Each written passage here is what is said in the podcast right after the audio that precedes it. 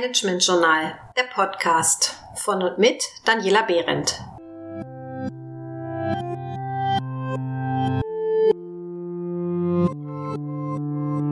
Heute zum Thema, wie uns die Entwicklung von Personas dabei hilft, unsere Kunden besser zu verstehen.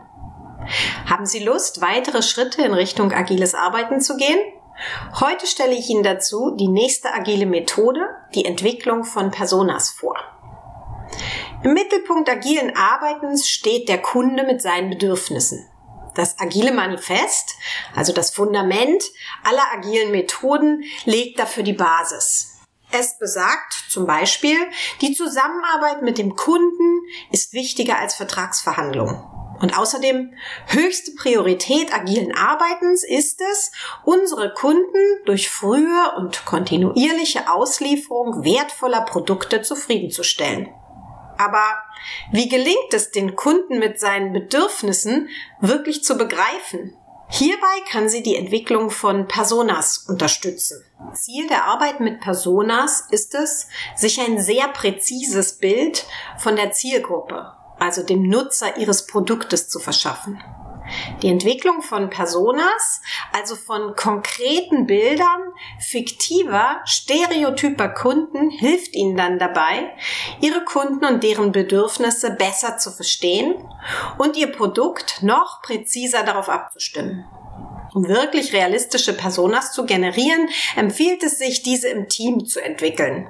Je interdisziplinärer das Team dabei zusammengesetzt ist, desto mehr Perspektiven können in die Entwicklung der Personas einfließen, sodass am Ende dann auch tatsächlich realistische Personas entstehen. In der Regel reicht es nicht aus, nur eine Persona zu beschreiben, denn innerhalb ihrer Zielgruppe gibt es sicherlich sehr unterschiedliche Kundensegmente. Aber mehr als 3 bis 4 Personas sollten es auch nicht werden. Diese Beschränkung führt nämlich dazu, dass mehr Stereotypen, mehr Klischees und mehr Übertreibungen generiert werden. Und das ist hier gewollt, um die Masse der Zielgruppen einzuteilen und ein pointiertes Bild ihrer Kunden zu gewinnen. Geben Sie Ihren Personas am Ende gerne einen Namen und suchen Sie auch passende Fotos dazu.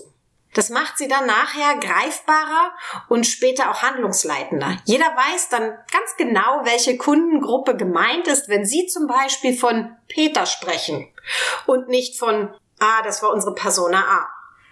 Personas lassen sich hervorragend im Rahmen eines Brainstormings entwickeln. Zu folgenden Merkmalen sollten Sie dann gemeinsam mit dem Team am Ende des Brainstorming-Prozesses ein klares Bild entwickelt haben. Welches Alter und welches Geschlecht hat Ihre Persona?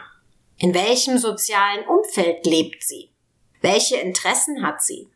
Über welche Ausbildung verfügt sie? Wie war der berufliche Werdegang und welche beruflichen Ziele verfolgt sie? Welche Medien konsumiert sie? Was kennzeichnet das Konsum- und Kaufverhalten? Welche Charaktereigenschaften und Werte zeichnen die Persönlichkeit aus? Und welche Erwartungen stellt die Persona an Produkte und Prozesse? So entwickelte Personas stellen den Kunden dann wirklich in den Mittelpunkt ihrer Produktentwicklung und bilden einen weiteren Schritt in Richtung Kundenzentrierung, also eines der Kernelemente agilen Arbeitens. Probieren Sie es einfach mal aus. Im nächsten Podcast stelle ich Ihnen User Stories als ein weiteres Merkmal agilen Arbeitens vor. Bleiben Sie also neugierig.